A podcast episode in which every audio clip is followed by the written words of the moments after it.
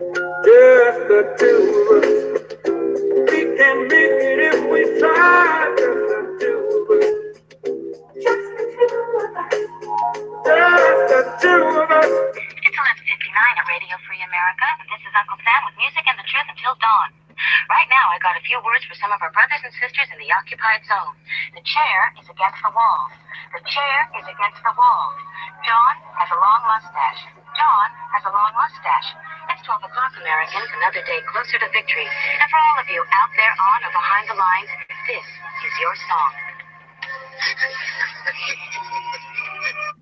your song. Welcome, everybody, to our Daily Gun Show. Come to you live every weeknight at midnight Eastern, and we talk about guns for an hour.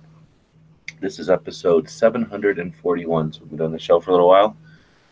We do themes on the different days. Mondays, we talk about behind the scenes, nuts and bolts, how to create content, gun-related content on the internet and offline. We talk about anything that might be interesting or useful for people to be part of this whole thing. On Tuesdays, we talk about the Second Amendment, second day of the week, Second Amendment issues. There on Wednesdays we lighten it up and talk about entertainment. On Thursdays we sometimes do training or CCW topics, and then on Fridays it's the industry or tech. So today's Monday. We'll talk about nuts and bolts. Not very many people around today, so it looks like Ghost is over there and Shadow on the YouTube side. We simulcast the show over on GunChannels.com. GunChannels.com is a community that was built 5 years ago, 6 years, going on 6 years now. A bunch of people got frustrated with the lack of community or the lack of tools to create community on the existing platform. So a couple of us being tech savvy put our heads together, created some code, threw it on the internet, and since then lots of people have been using Gun Channels as a place to gather and chat about guns in all different ways. So we broadcast our show over there, or simulcast our show over there. There's a chat room there, and you can join us and be part of the conversation. That's what my efforts online are all about, encouraging people, empowering people to use the phones that are in your pockets most of the time that are awesome tools. Ben Franklin, the guy who was a big advocate of that First Amendment, would have probably flipped his lid, right, with his phone. And we have the freedom to use the phone and talk about what we want to talk about. We have, I would suggest, the obligation to talk about things that are, you know, that matter to us, individual freedom and liberty. And when most of the time when we talk about stuff, we're talking about our Second Amendment. So that's what this show's about, is getting the conversation going and helping others to keep that conversation going. And hopefully I've talked enough now to let people know that the show's starting. They like links. We got links over on the Gun Channel side. I see Ghost just jumped over to the Gun Channel side. I'll throw him out a link there. And then we got Dano joining us from the frozen north. So thanks for jumping in. I thought I was going to be doing the show by myself there for a bit. Yeah. No, not at all. I do have to let the audience know that I did not pick out that opening song, and it does make me feel a little bit uncomfortable, but I think I'll get over it. Especially with that, did you see the beginning of the show, the picture on the show? I didn't see the picture. I love the picture on the show, Dano. So let me see if I can even find it, because it doesn't like to go to it once it's, once the show's going. It's not that weird-looking baby, is it? Oh, no, it's even better. It's this giant wide tie. I don't know if it's showing up on my thing. Oh. This guy's giant wide tie. Yeah, but that's not even 1970s. That's 1960s tie. Yeah. And then and you ask me how I know? I was there. Oh, yeah. I never owned a pair. I was little. I remember. I never owned a pair of pants, but my grandparents and my parents, my dad, I guess, my grandpa's definitely had pants like this. So you were more of a dress guy? No, but I didn't have to. Well, you said you never owned a pair of pants.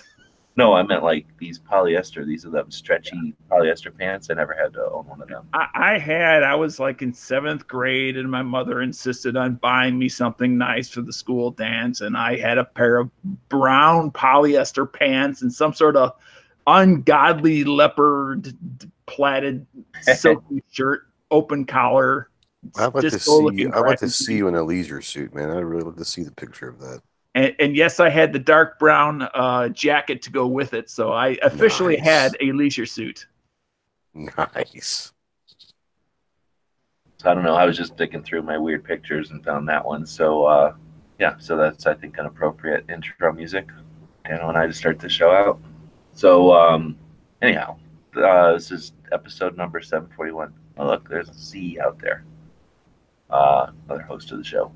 And then we got Ghost just jumped in from Arkansas. Thanks for jumping in. Thanks for having me. Appreciate it. Sounds like at least you didn't post anything. Your trip home from the big SHOT Show went uneventfully.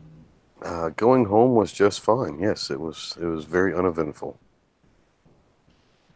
Good. So, Dano, I'm going to leave it up to you. Do we talk about SHOT Show? Are you sick of hearing about that, or do you want to talk about that stuff? Well, you guys can if you want to. I'll just watch from the outside because I got nothing to add.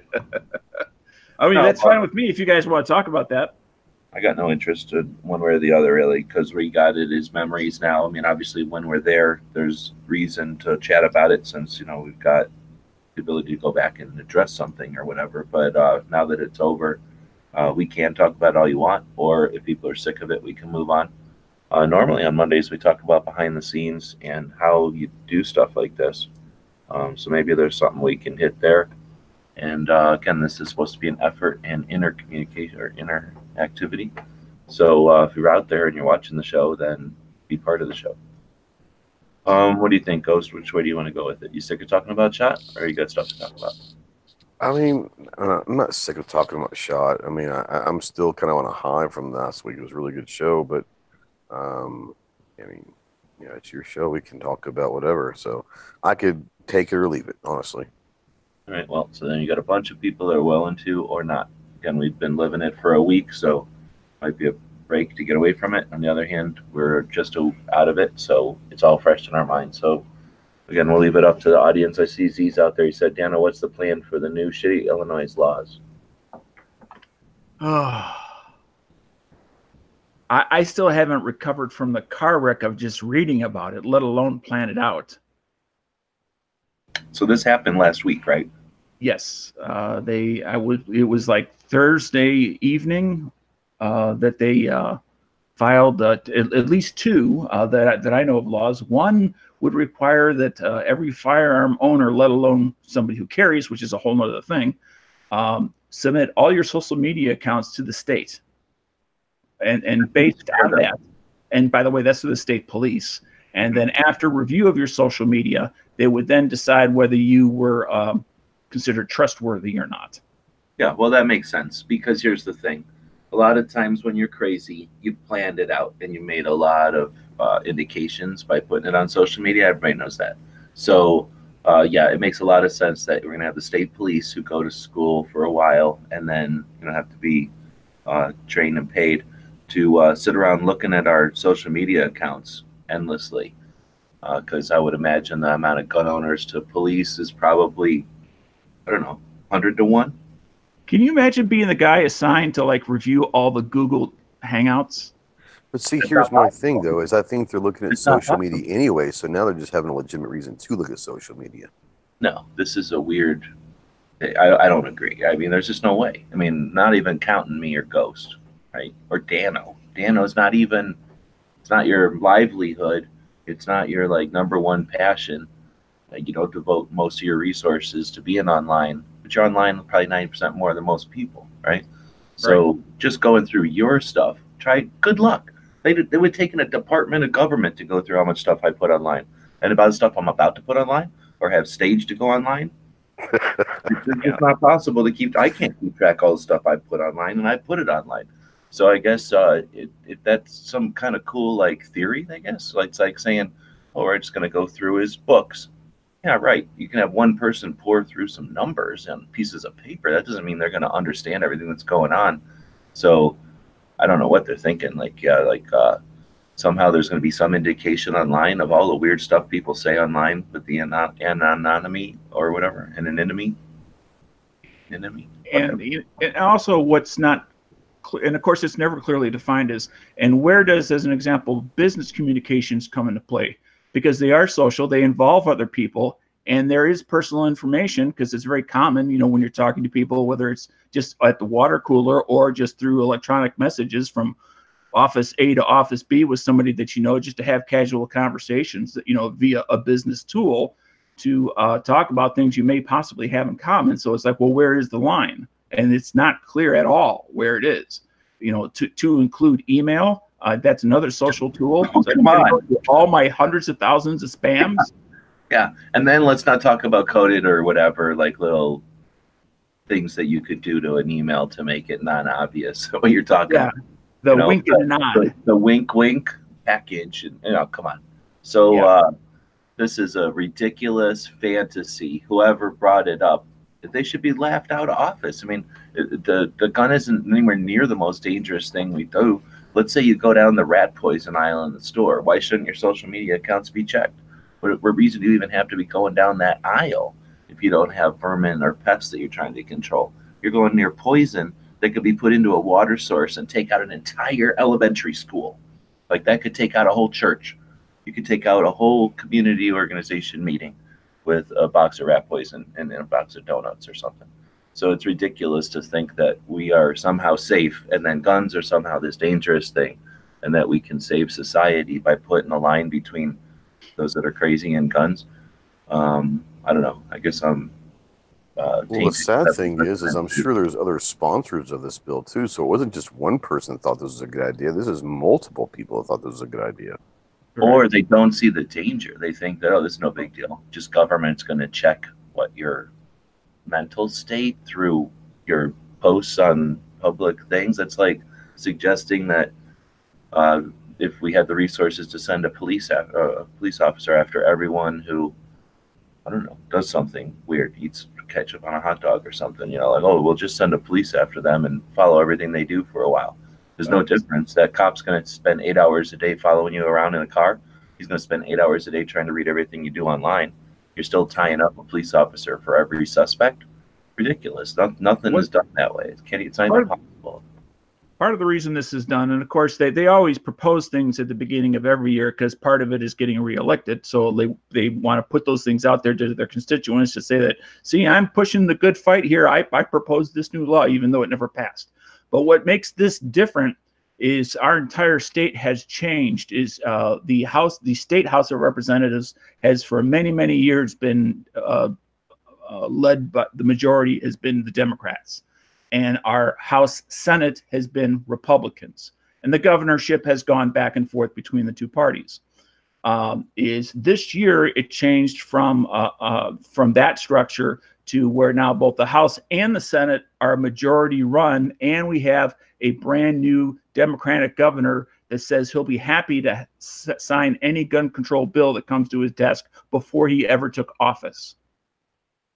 That's what's put the fuel into the fire, so to speak, for especially whether they're senior or junior congressmen, or not congressmen, but state senators or state House of Representatives people to create these bills and actually possibly very well get it passed. You know, the sad thing is if it is passed, there are going to have to be some resources that are going to be used to get through the court system. So we're going to have to waste valuable resources and time to challenge this in the court system, because that's just stupidity. Right. Well, it is, but that doesn't stop anything because, you know, as an example, like New York State and how people live in the city, how they're trying to take that law to the Supreme Court, or they are taking that law to the Supreme Court, is we have to fight everything, regardless of where it is. Otherwise, it may visit a state near you, including the one you live in. So it's like tennis or something, I guess. I don't know how to play tennis, but I'm guessing you knock the ball around the court and you figure out where the other player is not good at getting to or something, and then once you figure out a sore spot or a part where they can't do a backhand, I don't know, whatever tennis words are, and then you start wailing on that point, right? So that way you figure out, you know, the least percentage chance that guy's got to be able to return the ball or whatever. So if they're throwing stuff out there randomly, that's what it seems like. It can't be a, hey, we figured out the perfect end-all thing. They're just, like you said, the one guy said, we're going to sign anything, throw it at us, and we'll sign it. You know, yep. So they're throwing stuff at them. There's no, like, can I finish? Can I finish? Oh, I'm sorry. So, sure. I guess what I'm getting at is that we don't get to say, like, oh, this is valid, so let's defend against it. This is ridiculous. Let's not bother to defend against it, which I think is what you're saying. But, yeah, it's frustrating that you have to go through something that's so silly. But I think that, again, the way you stop it from happening, like them just probing like that, is to bring ultimate consequence down. Like, just make them the laughing stock so that, you know, you buffoon them, right? Like, it's just such a ridiculous suggestion to go through everyone's social media, even if it wasn't guns, even if it was, like, for drunk driving. Like, come on, seriously, who the hell has – nobody could go through – you can't go through your own kids' social media. How you expect to go through an individual's – when you don't even know what the extent of it could possibly be, go through all of their social media. It's just a ridiculous concept. And whoever – it's like saying something about Santa Claus. They should be laughed out of office. I know it's easy to say, but that's my – I would love to hear the reaction of the state police when they heard about this. They're like, you're going to make us do what? You know? That's the whole department. What are you going to send? You're going to hire kids or something? Like, who's going to even, how do you know when someone's on social media now? You're going to steal everybody's computer and go up that way? That's really the only way to do it practically would be to start at their computer and look at what they've looked at. And then how would you know you have all their, what if they got a phone for $50 at the store? They keep that in a drawer in the garage, and that's where they do all their weird stuff online, their violent stuff online. Can I go ahead? All right. What I was going to say is what's titled the assault weapons ban is actually a semi-auto ban. And if you look at the details, and I have looked at the Senate bill in its full text, it's not, although they go through, they talk about the typical black gun features and stuff like that, and then they name a whole bunch, but they talk about features which would also include semiotic pistols with capability of having a magazine with 15 or more rounds in it. Capable of having, meaning even if you download it or use a 10-round magazine, that would not be good enough. The fact that it's capable of holding 15 rounds or more makes it an assault weapon, even though it's a pistol. So this is far more than just an assault weapon black gun ban. This is a semi-auto ban for all practical purposes with anything of, you know, 15 rounds or more capable.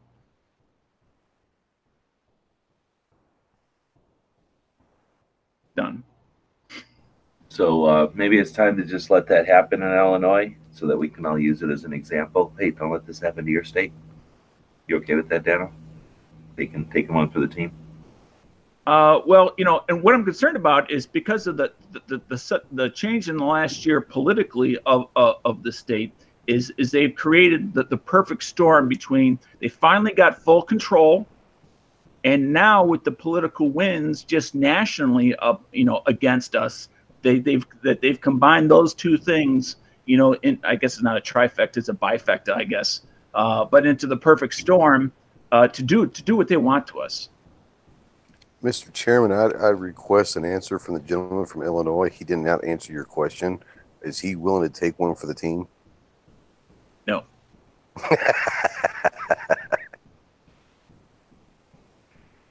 Is there any rallies happening? You got Igold coming up for too long, or will these things happen before then? Could you say that again? You got the Illinois Gun Owners Day or something where you guys get to talk to your representatives about specifically gun-related issues, like they take time off and listen to you or something, right? Yes, that's it's either the end of March or the beginning of April. It's Illinois Gun Owners Day by March the Illinois State Rifle Association. March 27, according to our calendar. Yes. So are these laws happening before then? Well, since it was introduced just last, you know, Thursday at the end of the session, we don't know because it has to go to committee first, or it has to be assigned to go to the committee. So we have to wait for a little time to go by in order to address it. But if it's all Democrats, aren't they going to push this through pretty quickly, you think? I don't know. I mean, that potential exists. you know, for all of a sudden a Friday night, you know, just before everybody goes home, oh, there's one more thing. And all of a sudden, you know, the House brings up for a vote and 10 minutes later it's over in the Senate for a vote. And Monday morning it's sitting on the desk for the governor. I mean, that possibility exists. Because when one party controls it all, truly controls it all, and I'm not trying to get political here on the other side, but not like the Republicans had control for the last 2 years in Washington and did very little. I'm referring to actually using the power that they have. They have that potential.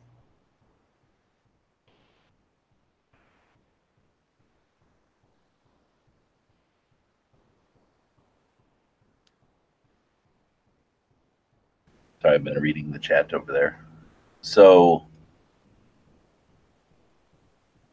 you're the one that brought up the topic, right? What can you do about it? Do you think there's going to be like a bunch of attention given to repelling these, or do you think they're just ridiculous and they're going to, well, the one is ridiculous, I'm just going to not. Well, you know, I certainly hope that we can regain the wave of support that we had back in I forget if it was 2013 or 2014, where we actually had on the I'd Gold Day, we had well over 5,000 people join us down in Springfield, you know, to go see our legislators, both representatives and senators. Imagine 5,000 people, not just marching, but then coming into your building to see you. That's what we as gun owners do once a year. And what we have to depend on is a motivated, interested citizenry. And if we do, I think we have the potential of putting this back. If we don't, then it's going to be lost. I know, you know, something this crazy has come up lately, or is this, in other words, this part of a whole bunch of stuff that's happened, or a couple of things that have happened, or is this out of nowhere? Well, again, the control of our state system by only one party, that's brand new. To be complete, to have all houses and the governor completely aligned in one party and unified in an anti-gun position. They're not just Democrats, they're all saying, we hate guns. The majority in the Senate, the majority in the House, and the governor.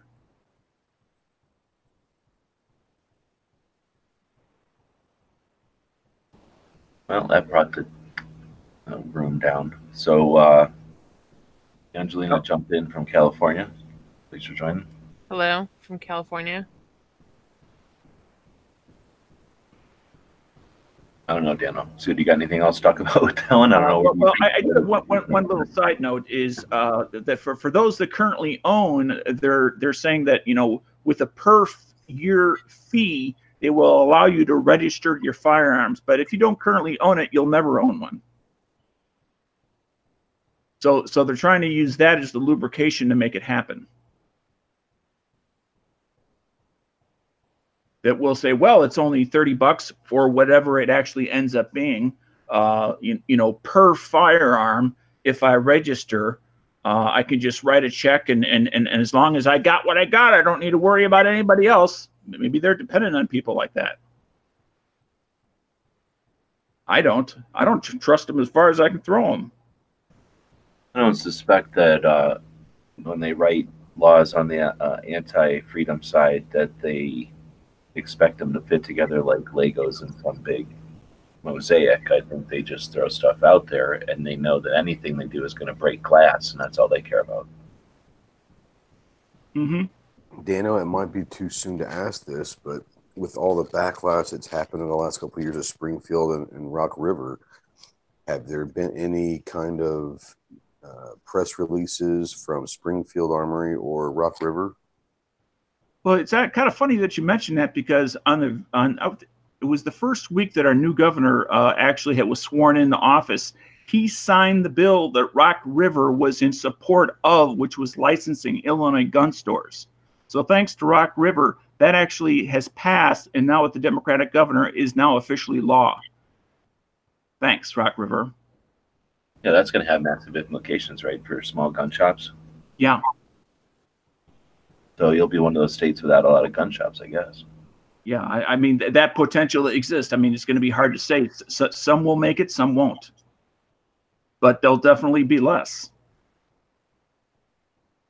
And things will cost more as a result of it, because there's all sorts of, in addition to buying things and doing things that the gun stores have to do, like have continuing education for their employees and their managers, additional security that's required, the ability of the state police to come in at any time during the year and demand an automatic inspection of all your records. Well, you can't do business while they're in there doing that. That means you're done for the day. Probably a couple days. Yeah. So, you know, they not only have the federal regulations, which have always existed, they now have these duplicate regulations and the registration that goes with it. So, thanks again, Springfield. Yeah, so I'm going to change direction because that's super downer and it's Monday. So, since it's behind the scenes or how we do stuff day, let's talk about how our equipment worked up there. So did your equipment work the way you planned, Ghost? Yeah, I was very pleased with my equipment. So yeah, it was, yeah, I utilized phones, and then I had a DSLR that I utilized as well. And yeah, I couldn't have been happier.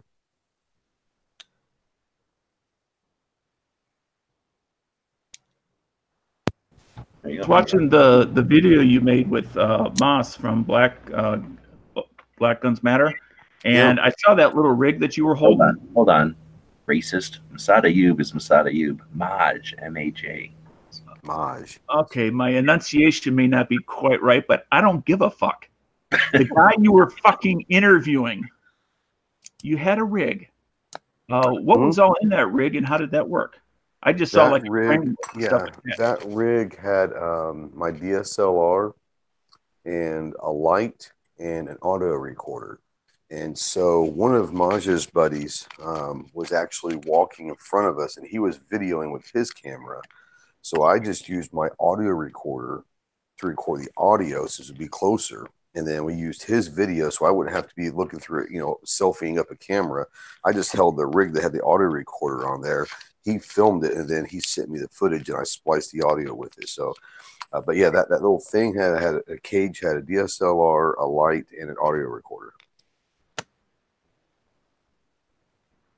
Now, I'm curious, have you tried or considered, and I have no idea what's involved, these gimbal devices? Yeah, Clover's got one. I mean, they're nice, but yeah, it's nothing for me. Well, you can get like $100 or so, but it's not for me as of right now. They create a Steadicam basically, and the way that Ghost has that thing that acts as a Steadicam also, because the thing is so big. Yes, correct. Jump all around, right? Basically, yeah. Except those gimbals are, you know, they keep that Steadicam electronically, and basically you're using the human element, but it's the same principle, yes. I was having equipment difficulties at first until Marco taught me about the Wi-Fi, and then everything was good. I have to interrupt this message. He's risen from the dead. Oh, shit, Bob. What up, fool? He's pink. Hey, everybody. Hey, Bob. Hello. So, what did I miss? It took me a while to, I had to switch computers and stuff. Dano, you want to start over? We quit talking about Illinois laws, and we started talking about the cameras at SHOT Show, how they work for everybody. Oh, okay. Yeah. We were talking about gun rights, but, you know, that's not really important. Yeah. It's not an attention grabber, unless they're now set to take all our handguns away. Trudeau is proposing a law and putting it through government that's going to restrict all handguns and assault weapons in Canada. They're going to just take them away from us. No compensation, no nothing. They're illegal now. Give them to us. How are they going to enforce that, Bob? Well. Unfortunately, handguns in Canada have been registered for years, and that's just something we've had to accept. They were registering long guns, but then that law got thrown out once we got like regular people in government again for a few years. So I don't know how they're going to enforce the assault rifles, because the only ones that are actually registered are ARs. That always boggled my mind. I mean, they made the only rifle that was registered. They registered a gopher gun rather than like a real gun. You know, anyway. But I mean, like, will the Canadians, like, you know, voluntarily give up their guns because there's a new law, or are they going to fight that? Handguns, probably they will. They're probably not going to get a whole lot of assault rifles turned in. People are going to go, I don't know, I sold it years ago. I don't see a whole lot of people turning in their assault guns, but you know, what are you going to do? Like, I mean, like, you guys are going through some kind of gun confiscation in some of your states down there, and it's like, what do you do, right? Like, you're not going to fight it out with the SWAT team. So, yeah, you hand your guns over, I guess. But it boggles the mind. Like, how can they just take thousands and thousands of dollars worth of people's property? Like, I can't see it working, but on the other hand, it's like the government we have is crazy, right? There was a shooting in downtown Toronto, Danforth Avenue, right? It's a kind of a middle class, you know, Greek community. Some guy just walked into a restaurant, or walked up to the door of a restaurant and unloaded a pistol, which had more than the legal 10 rounds, I might add. And then it turns out his brother had 46 pounds of fentanyl, enough to basically, like, it was enough that it's considered the largest chemical weapons bust, like, or, you know, weapon of mass destruction bust in North America ever. And yet, I heard about this thing where the guy, the brother was some kind of weird felon too, right? And then the shooter was like radicalized or something, or the brother was radicalized, or and it took Canada like 8 months to put out any information about it, and then they're just like, well, whatever. Yeah, and they just didn't do nothing. And this guy, like, it's almost like he was like, why aren't they arresting me? I got to do something even worse, you know? And it's like, just walk up to a restaurant and open fire into a restaurant, like killed a young woman and a 10-year-old girl as well, you know? And did you guys lose rights over that? Like, was that... Oh, yeah. Well, that's why they want to outlaw handguns, because it's all... Oh, that's the catalyst for that now? Well, it was that, and there was a bunch of gangbangers shooting up neighborhoods in Toronto.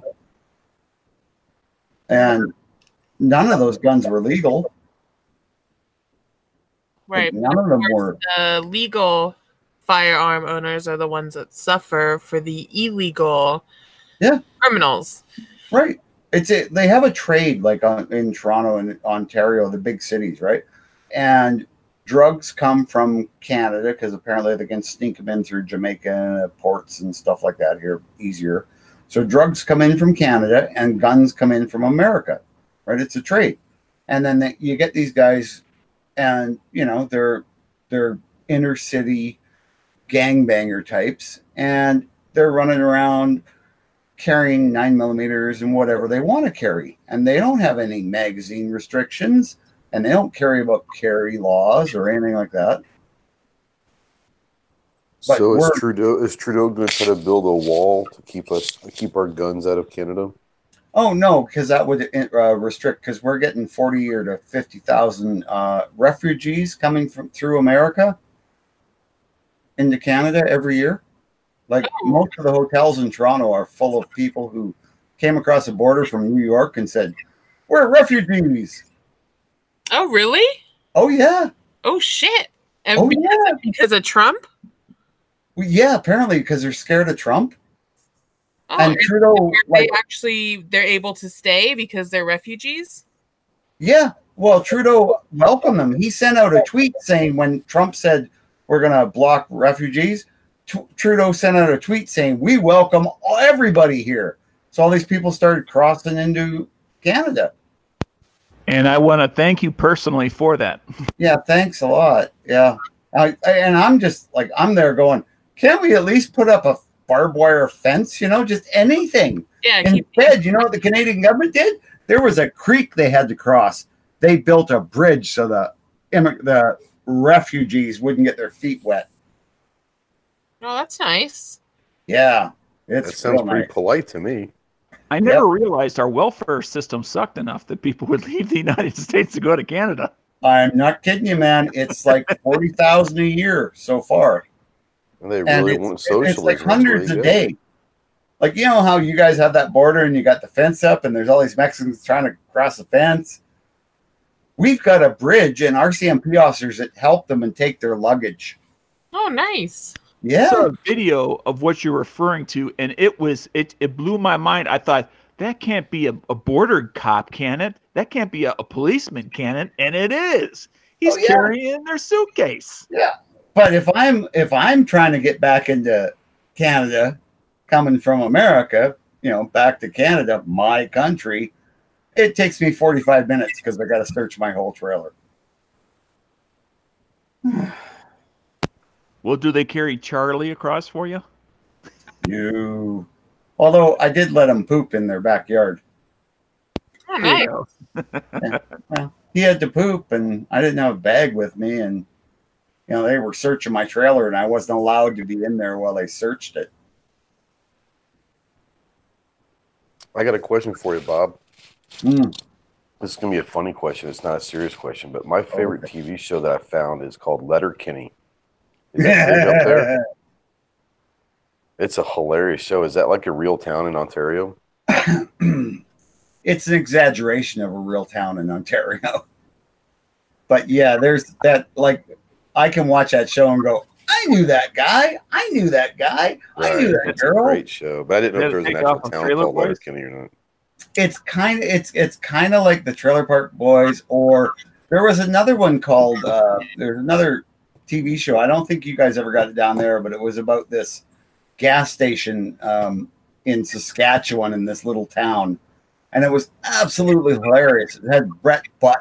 I mean, the guy's name was Brett Butt, and he's a comedian, and it was his show. But anyway, Corner Gas, I think it was called, but it was really funny too, and it was exactly the same. It's an exaggeration of small town life, but yeah, all those people are real.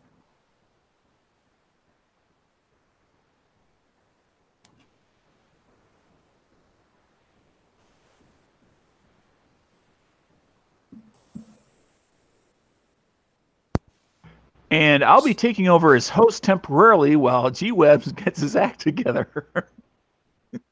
So, what's on anybody's agenda for the week, gun-wise? Nothing. I'm just trying to catch up on rest. I'm assuming it's going to be a few days to a week or so until you actually get and dig it in there and actually putting stuff together.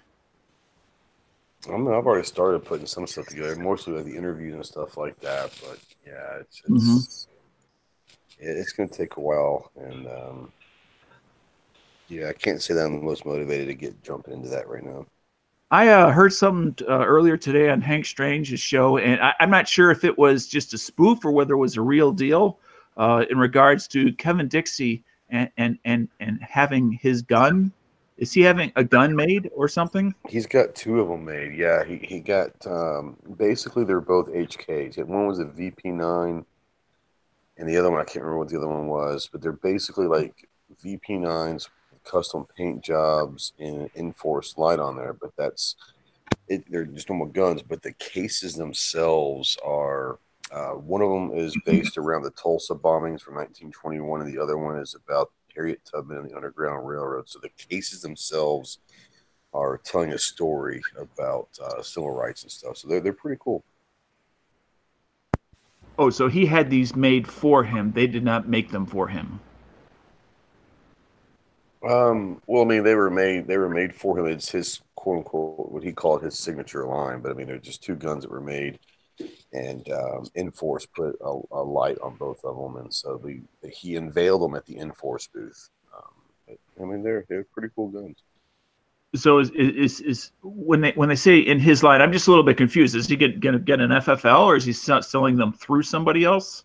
No, I don't think they're going to be a production line of guns. I think they were just a couple two custom guns he had made for him. Correct. That look really nice. Yeah, they were really nice. Well, they're not made for him, but it's like in a design, and like Ghost is saying, like the cases were.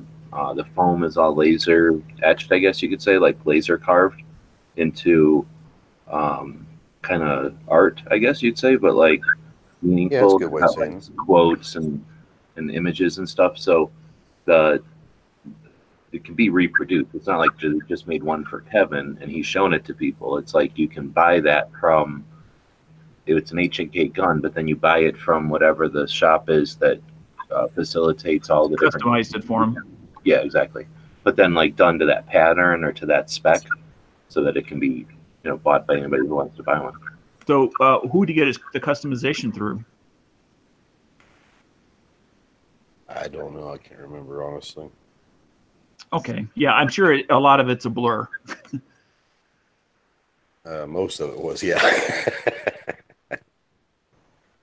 Well, I know it was HK as a VP9 and then the Inforce put their light on and all that. But I don't remember who did the actual work. I can find out for you, but I don't remember. Okay.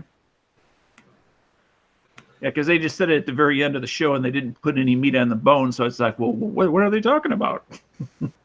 Well, they're probably setting up. They'll probably have Katie on the show the next couple sometime this week to talk about it. That's probably what they're trying to do is just set that show up. They didn't say exactly when. They said, oh, yeah, Kevin Dixie will be on the show in the upcoming future, and we'll talk about his guns. And I'm like, what do you mean his guns? And they didn't say anything more as if we all knew what that meant. Yeah, it was Wednesday, I think. Now we're talking about it, so it got the word out about it. Yeah, exactly. And I think it was Wednesday. It was Wednesday at 1 o'clock is when he revealed it down there in the basement at the Inforce booth. And you know, there's a bunch of people there that took up that whole aisle. So I'm sure Inforce was very pleased at the turnout because they had everybody there at their booth taking pictures. So pretty good marketing ploy. Oh well, that's who's distributing it, right? Inforce, the light company. They facilitated that thing. Right, but yeah, I don't know who did the artwork. Or anything like that as far as that custom level of the work of the gun. Like anodizing, other things I'm sure you had done.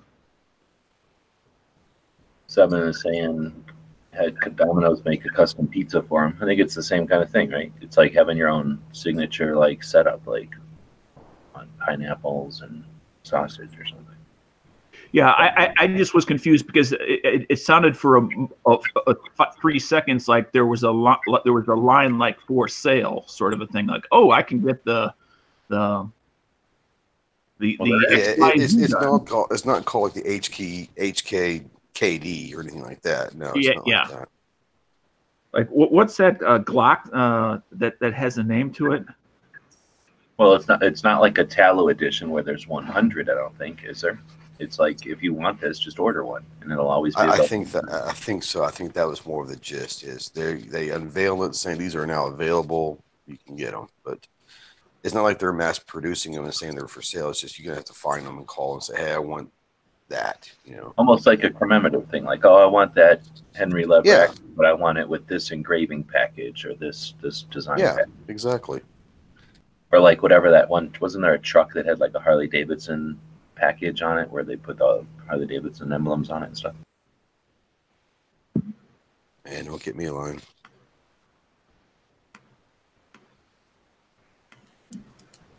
So Juice is saying the most interesting thing I witnessed from YouTuber Shot Show videos was a digital scope made in Israel for under $1,000. It looked very futuristic, really futuristic. I didn't see that. I got a question for the three people here that have been to SHOT Show. I tend to be overly practical to an extreme. Do you mean four? Because Bob's been to SHOT Show like many times. Well, I mean this year. I mean, he if he hasn't, I guess Ghost is not going to participate. Anyway, my question is for somebody that is extremely practical, did you see anything at SHOT Show that an extremely practical person would be possibly be interested in? Angela, go. Angelina? Oh, yeah, Angelina, go. Okay, so I saw... I'll start singing. And I heard that song today, by the way. But anyway, I saw this thing from Zippo. It was a rechargeable hand warmer, and I have a total boner over it, and I think it's the coolest thing ever. And, yeah, I think it's practical if you like... Because I have one of the ones that are, you know... Was it smaller? Kind of. Those have been around for a while. Yeah, but these ones where you light a fire in it and you put lighter fluid, that's like a bad idea, dude. So that thing was like super cool because it was rechargeable. Oh, it's electric. Cool. Yeah, it's electric. Oh, that's the big difference. Okay. Yeah, so I thought, wow, that's really cool. Like, this is really whatever century that we're in now. And I liked it. I mean, I don't know why I thought it was so awesome, but I really liked it. What did they have the MSRP out? They probably did, but I didn't look and I didn't ask. I kind of just like was on my way to meet up with somebody and I was like, oh, what's this? And I handled it and adored it. And then I was on my way. And you thought, wait, I don't live in the North. Why would I want this? I mean, it gets cold in Southern California. Oh, come on. It does. Pshaw. Pshaw.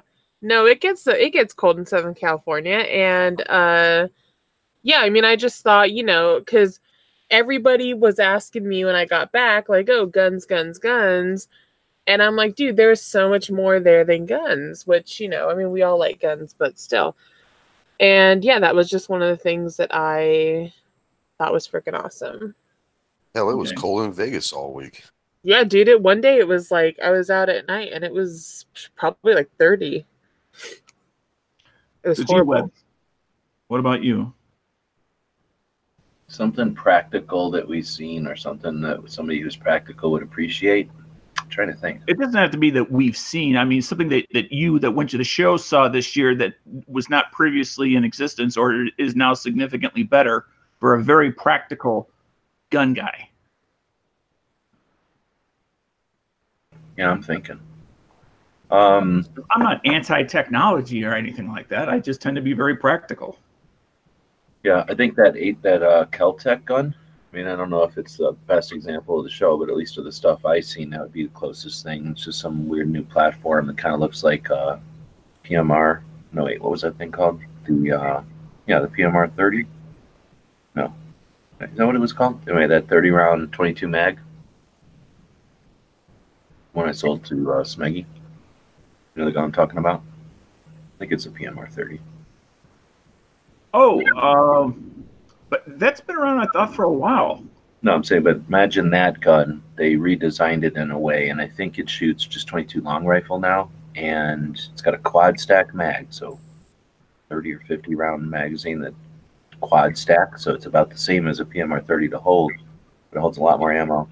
And then something about like the slide doesn't reciprocate, so it's like one of them Brownings maybe, so you can mount optics and stuff on it, and it's got like a charging handle more than a slide, so you can mount optics, and then it's got a threaded barrel, so you can suppress it right away. So it's really just a little platform to deal with either shooting fast or shooting, and you know, you kind of modify it to how you want to shoot it, but it's more of like a new platform, and that might be practical because you're not buying a gun and modifying it. It is a platform that's already designed to be modular, so that if you've already got accessories that you want to put on it, it's ready. It doesn't need to become ready. Did you have a chance to see the magazine? Because I'd be interested to see, you know, how they, with that many rounds, how they were to reduce the chance of getting rim interference between the rounds. Yeah, it's a clear magazine, so you can see everything, but there's nothing like obvious. It was like, oh, here's a new one. It just looked like a magazine. So I don't know how they did it. They did it, I guess. I'm assuming. I don't know if you could even shoot it. Was Kel-Tec out there to shoot at the media day? I don't remember seeing them. If they were, I didn't see them. I think they were because Sarge was going on about that new Kel-Tec, and he shot it, so they must have been.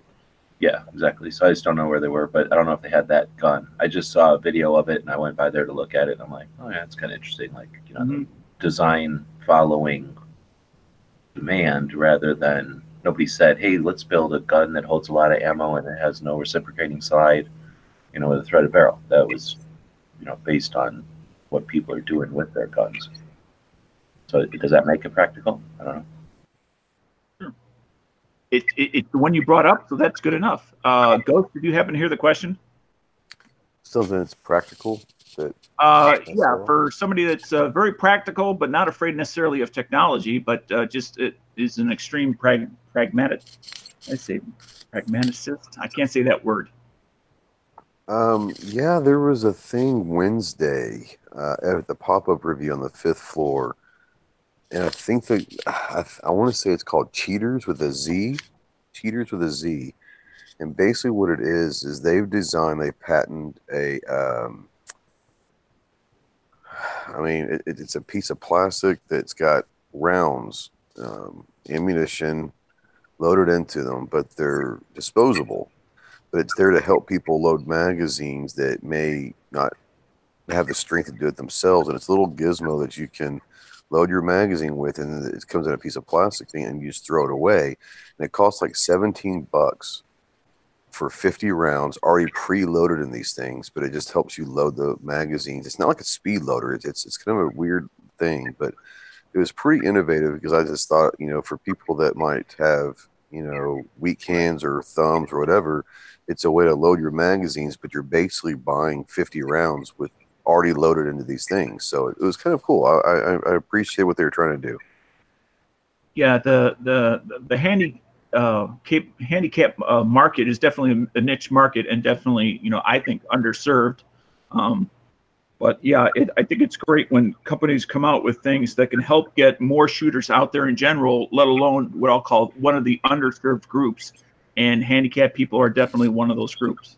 Well, yeah, if you sit there and say that the only reason why I can't go, I don't go to the range very much is it's hard for me to load my magazines, and then there's a product that actually allows you to do that, that hopefully will entice you to get to the range more. So, I mean, I appreciate what they were trying to do for it, for sure. Yeah. Okay. And just keep the old guy going to the range. Exactly, for sure, 100%, exactly, yeah. Or somebody who's got, you know, doesn't have all their digits, you know, or what, you know. Well, they were saying that they had a guy who had Parkinson's come by and demo it, and he was shaking, but he could load his magazine with this gadget. So, I mean, there's all sorts of different things you could do with it, I guess. You know, back in the days, they would bind the girls' feet so that their hands would come out all warped. Or, I mean, their feet would come out all warped. In a way, people are doing that to themselves, shooting 9mm all the time. They're crippling themselves. And then when they get older, they'll need devices like that in order to just load their magazines.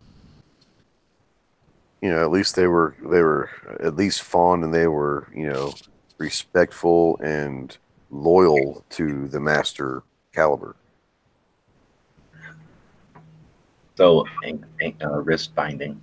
I don't know. There's Kevin. Where did this conversation suddenly spin off to? It happens. It happens. So here's Kevin's pitfall to be confused. It's on Instagram.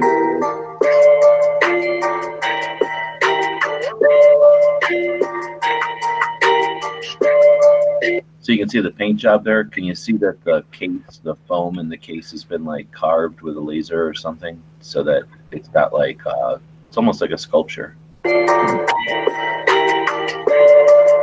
I think it comes with that optic right away.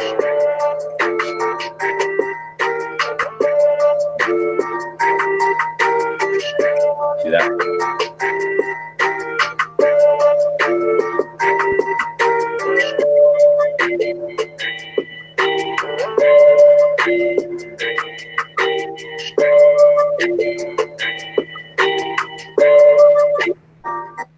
It looks like it's outside. Yeah. It does. Yeah, sure does. So anyway, that's the deal. It's like a commemorative or like a special edition in the, you know, that you're not just buying a commodity HK right. with slide or something. It's a bunch of effort. And I think we got some pictures here as well. Right. So there's the big model and little model. And then they've done the foam like this so that, I don't know, his presentation was so that like to talk about the significance of each of the elements, right? Like this is here, when you pull this out, you know, this reiterates this or whatever. And I didn't see the whole thing, so.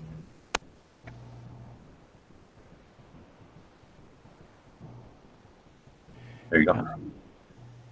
Doesn't an HK have, is that the one that has the, in the trigger guard, it has the pad, I'm going to call them a paddle mag release as part of the trigger guard?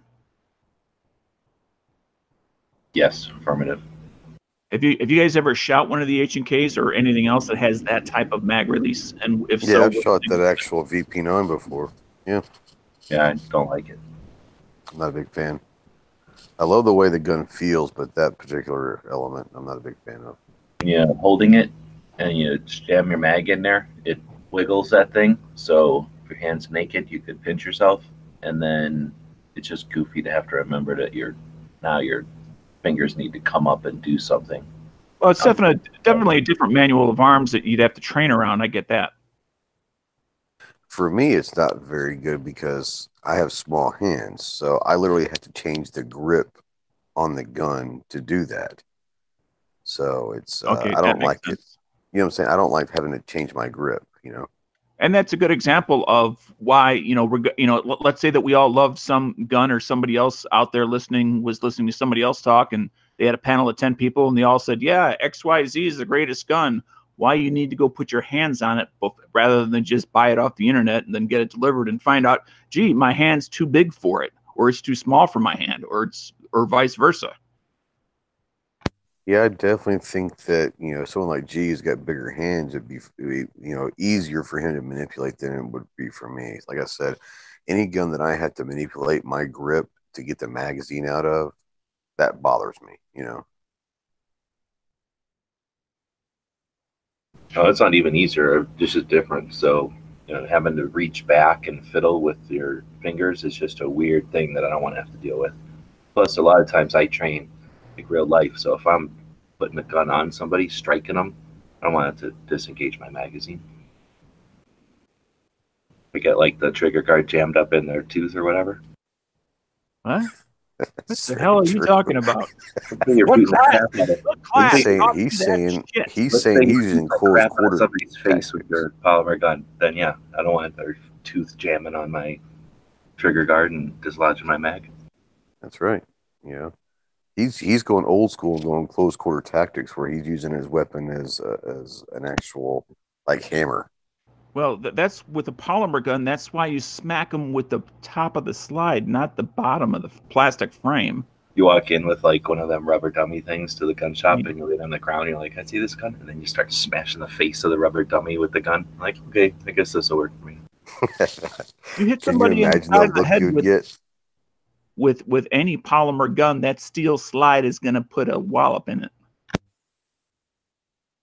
You know, Pants says it very good here on the gun channel side, which is one of the better ways to watch the show, experience the show, full surround. It says, our forefathers fought and died so that we would not have to deal with European mag releases. Hashtag truth. Yep. Yeah, that hit home, really.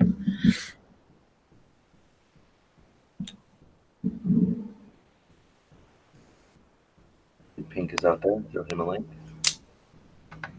We have a gun shop of the day. But you got one? I don't got one. Do you got one? Hey, Angelina, let's do the one from Vegas that you went to. Oh, yeah, we could do that one. What? Go ahead. It's Ventura Munitions. And I went to that one on my way out of town to check it out.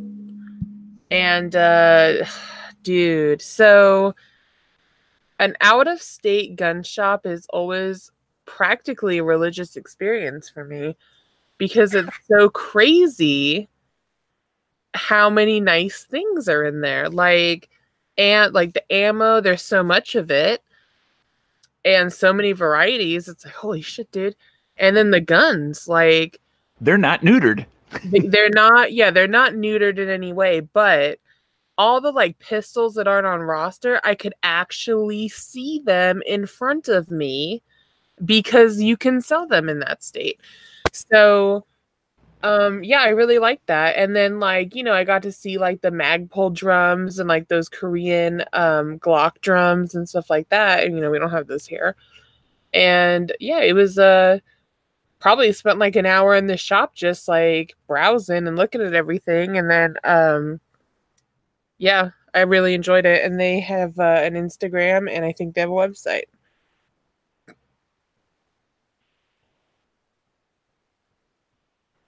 And where is it at? It's in Las Vegas. Like, where in Las Vegas, do you mean? Yeah. Let me see. It's kind of on the way out, like, towards the Vegas sign. And pull it up on a map. So are you telling me that you visited a Vegas gun shop that G has yet to visit? I haven't been to all of them. Oh, I found a secret one then. There's a lot of them there. Plus, I don't go to any ones that are bad. Let me do a screen share. And I think they do their own ammo. So, yeah. This is them. Ventura Munitions. And I wonder why they called it Munitions. I mean, I wonder why they called it Ventura, because, like, I live in Ventura County. So it's got to be a name or something. Last name, maybe? Yeah, maybe. Ace. Like Jess Ventura? Oh, yeah. Ace Ventura. So this is where they're located here, Valley View Boulevard. Do they have an about page? Might clear it up. Oh, yeah, actually right here, Dano. Good thinking.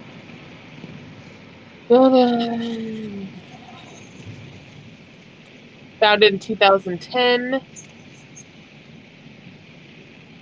It doesn't really say why they're Ventura, but, I mean, whatever. We like them. I would definitely suggest going there if you're in the Las Vegas area. It was recommended to me by a friend who lives in Las Vegas. His name is 323 Shooter on the Instagrams, but yeah, I like it. Would go again. 10 out of 10. All right, so I looked it up on a map, and yeah, it's really close to the Strip. It's just on the other side of the highway going west, but really close to the downtown area of it. Well, let's see. So that was our shop of the day, but the outfit there. Cisco asked me if I've been to the Accuracy Gun Shop. I'm looking. And Lock Road Gun Store. I'm also looking. Let's see. So if I've been to Lock and Load.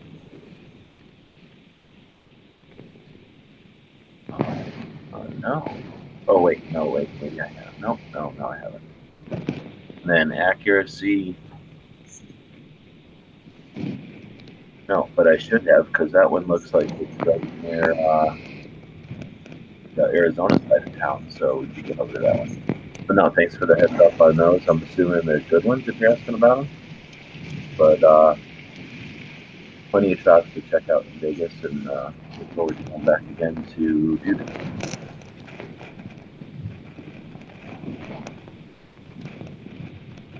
All right, well, so Pink's in here. Thanks for joining. Yep. You were saying something out there about something, and that's when I seen you were out there. What were we talking about? Oh, I said the yoke. I can see you're far from home. Oh, yeah, you said yoke.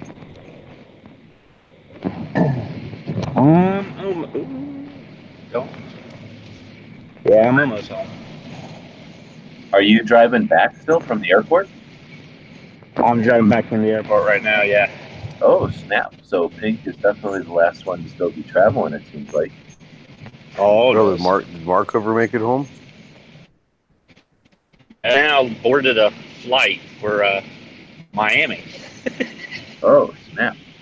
When was that? When I was probably about 5 minutes ago. He texted me. Oh, then, so he's still traveling then. Yeah. Isn't he supposed to catch his flight to D.C. like in the morning? Like 6 in the morning? He was supposed to Sunday. Yeah, airport Sunday. And I was going around visiting a couple more places I wanted to stop at in Vegas before I flew home, and got a call from him. Said he got bumped again, and to the airport to pick him up. His bags have been in DC since Sunday, probably. So. Well, so you broke up a little bit there, but you were saying some places you wanted to see in Vegas. Were those gun things or something else? No, it was something else. And then it was probably about 2 hours after I dropped him off, he called me and said that he got bumped off his flight and I had to go back to the airport and pick him up. Isn't he flying standby? Yeah. Well, like standby to standby, like the actual people who bought tickets are standby, and then if there's room after that, then there's like Marco. Right, but he's not. He's not. Right. Like, he didn't get bumped off a flight he paid for. Correct. But that's the way to fly, right? Right. Yep. As long as you don't have to be there at a certain time, yes. Yeah, he was supposed to fly O'Hara, but you guys are getting hit by a snowstorm again, right? Oh, yeah. So, yeah, he decided to fly south and then try to go north. All right, so we got a question on the YouTube side to change course a little bit, direction. Guy is saying, if patriots come to fight confiscation, is it really fair other states have to bail out other Americans? What was that? That was a question. If patriots come to fight confiscation, is it really fair other states have to bail out other Americans? I don't know what that means. He's saying, probably asking if it's fair that free states have to go and bail out communist states. That's what we should be doing. We should be helping the states that are getting infringed on. I would say it depends on what philosophy you think the antis are using. Are they using a divide and conquer philosophy? If that is the case, then yes, you should. Well, if the antis get a hold in one state, it won't be long until they start jumping to the neighboring states. So if you don't want them coming to your state, start jumping to the your neighboring states and helping them out. Yeah. It used to just be California, and then now you got Oregon and Washington, and then it used to just be New York, but now you got a whole bunch of other northeast states, Massachusetts, etc., that are all anti-gun. So I think their philosophy has always been divide and conquer and death by 1,000 paper cuts. And that's why, I not only fight for my own state, I also fight for other states. I don't know, is it fair to assume that the world is perfect and anything that bothers it is unfair? Like, we live in a pretty good time. No, the world is not a fair place. I mean, I don't know what he means by fair. That's what I guess I'm getting at. Yeah, and Pant kind of made a joke about it before, but it's true that our forefathers fought and died so that we have what we have today. We live in a pretty good place, and these are fairly insignificant trifles, in the overall scheme of things. It's not fascism. It's not communists slaughtering millions, right? We're talking about... No, but it is borderline socialism. Yeah. Pointed that way, but it's nowhere near like aggressive at this point. And we live in, and I guess I was also saying that we're in a system that isn't violent. We have the ability to overthrow a regime with ballots. So overall, it might not be fair, but I think it's certainly the best way to deal with, you know, whatever different points of view on stuff politically. And I don't know if it's even correct to think that we should have no fight or no. Where we would suggest, where is it written that we get that we shouldn't have people? What am I trying to say? That we shouldn't have challenges to our positions. Where is it in the Constitution that says whoever's right shouldn't be challenged? And that's sort of how you know you're right, is when you can take challenges on and you know, have a valid position that stands against challenges. So I think a portion of that means that there's going to be challenge, and in a system that has 50 individual states doing their things, then I don't think it's the correct position to take that if I stand over here, I don't have to worry about 49 other positions. You're supposed to stand there and be aware of the 49 other positions, and to some extent you have a right and maybe even an obligation or a responsibility to be involved in some of those. I mean, at least the border states you should have some say in. If your border state's about to go crazy, don't you have some state in it or some say in it? So what would it matter if it's border or two states over?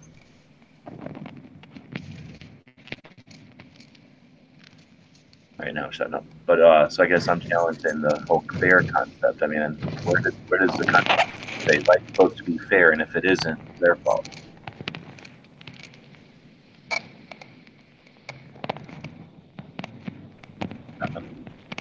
I just feel that if we don't help our brothers in other states that are getting pounded on, then why should you expect them to help us out when we need their help?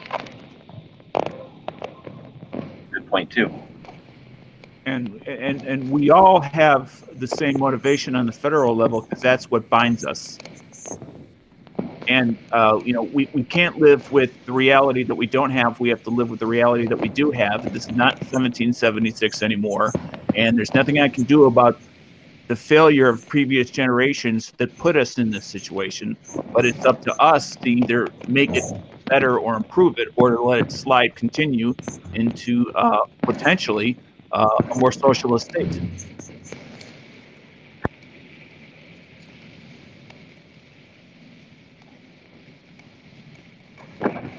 And he said, "We did bail out the UK in World War II and South Korea. I guess we care about liberty too much." I don't know. I don't think we bailed out the UK. We were. It was out, a preventative. We weren't even in the. Yeah, we weren't even in the fight until. We got attacked ourselves. And we actually were in the fight because we were losing cargo ships with U.S. citizens on it regularly off the East Coast. We're talking about World War II, I guess? Yes. And at some point, your foot might have the cancer, but the rest of your body cares. I mean, you don't just sacrifice. So we were already bleeding.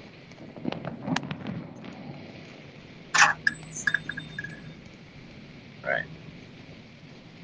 Oh, that's probably Ghost saying he dropped out. So I guess we've been going for a while, just kind of slopping all around tonight, and not really talking about behind the scenes too much. We talked about it a little bit, I guess, with cameras and things. We talked about a gun shop. That's one of the reasons we do the show on a daily basis, so we can keep our gun shop every day. You can always take advantage of our email address, dailygunshow@gmail.com, and suggest gun shops for the.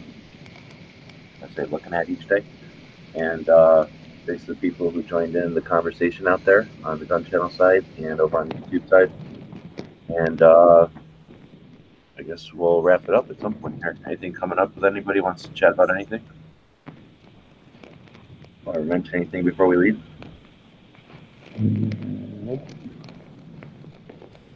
I will have more pictures and everything posted here in the near future. I just didn't want to overload the feed and everything.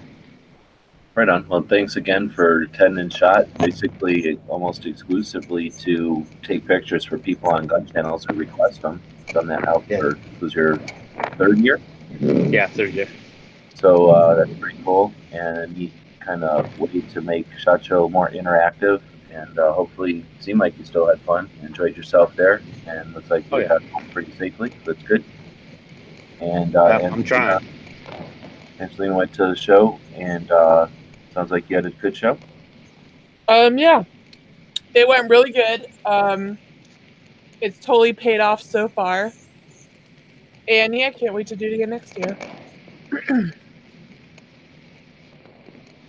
Well, you fired from this show, so I guess we'll have to figure out other arrangements, but that's something we should probably talk about privately.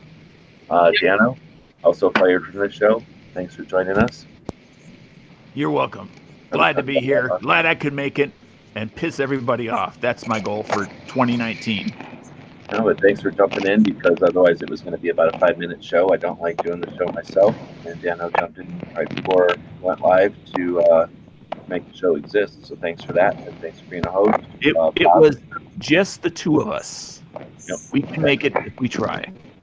You can decide which one of us was which on the intro picture there. And then Bob jumped in and chatted for a bit. It was cool to see Bob again. So he's still kicking. And I guess we'll be back tomorrow with a similar time at a similar format where we talk about guns for about an hour, and we feature gun shops and other cool adventures out there. Yeah, see, Ashley is out there, so I'm going to narrow the cast to Ashley and the gun streamer people. I sent out an email with the project I'm working on, and we would feedback on that sooner than later, because I'm going to try to go forward with that and try something new. I like trying new things, and try to get a little participation going with the audiences out there again. So with that, I guess we will see everybody tomorrow.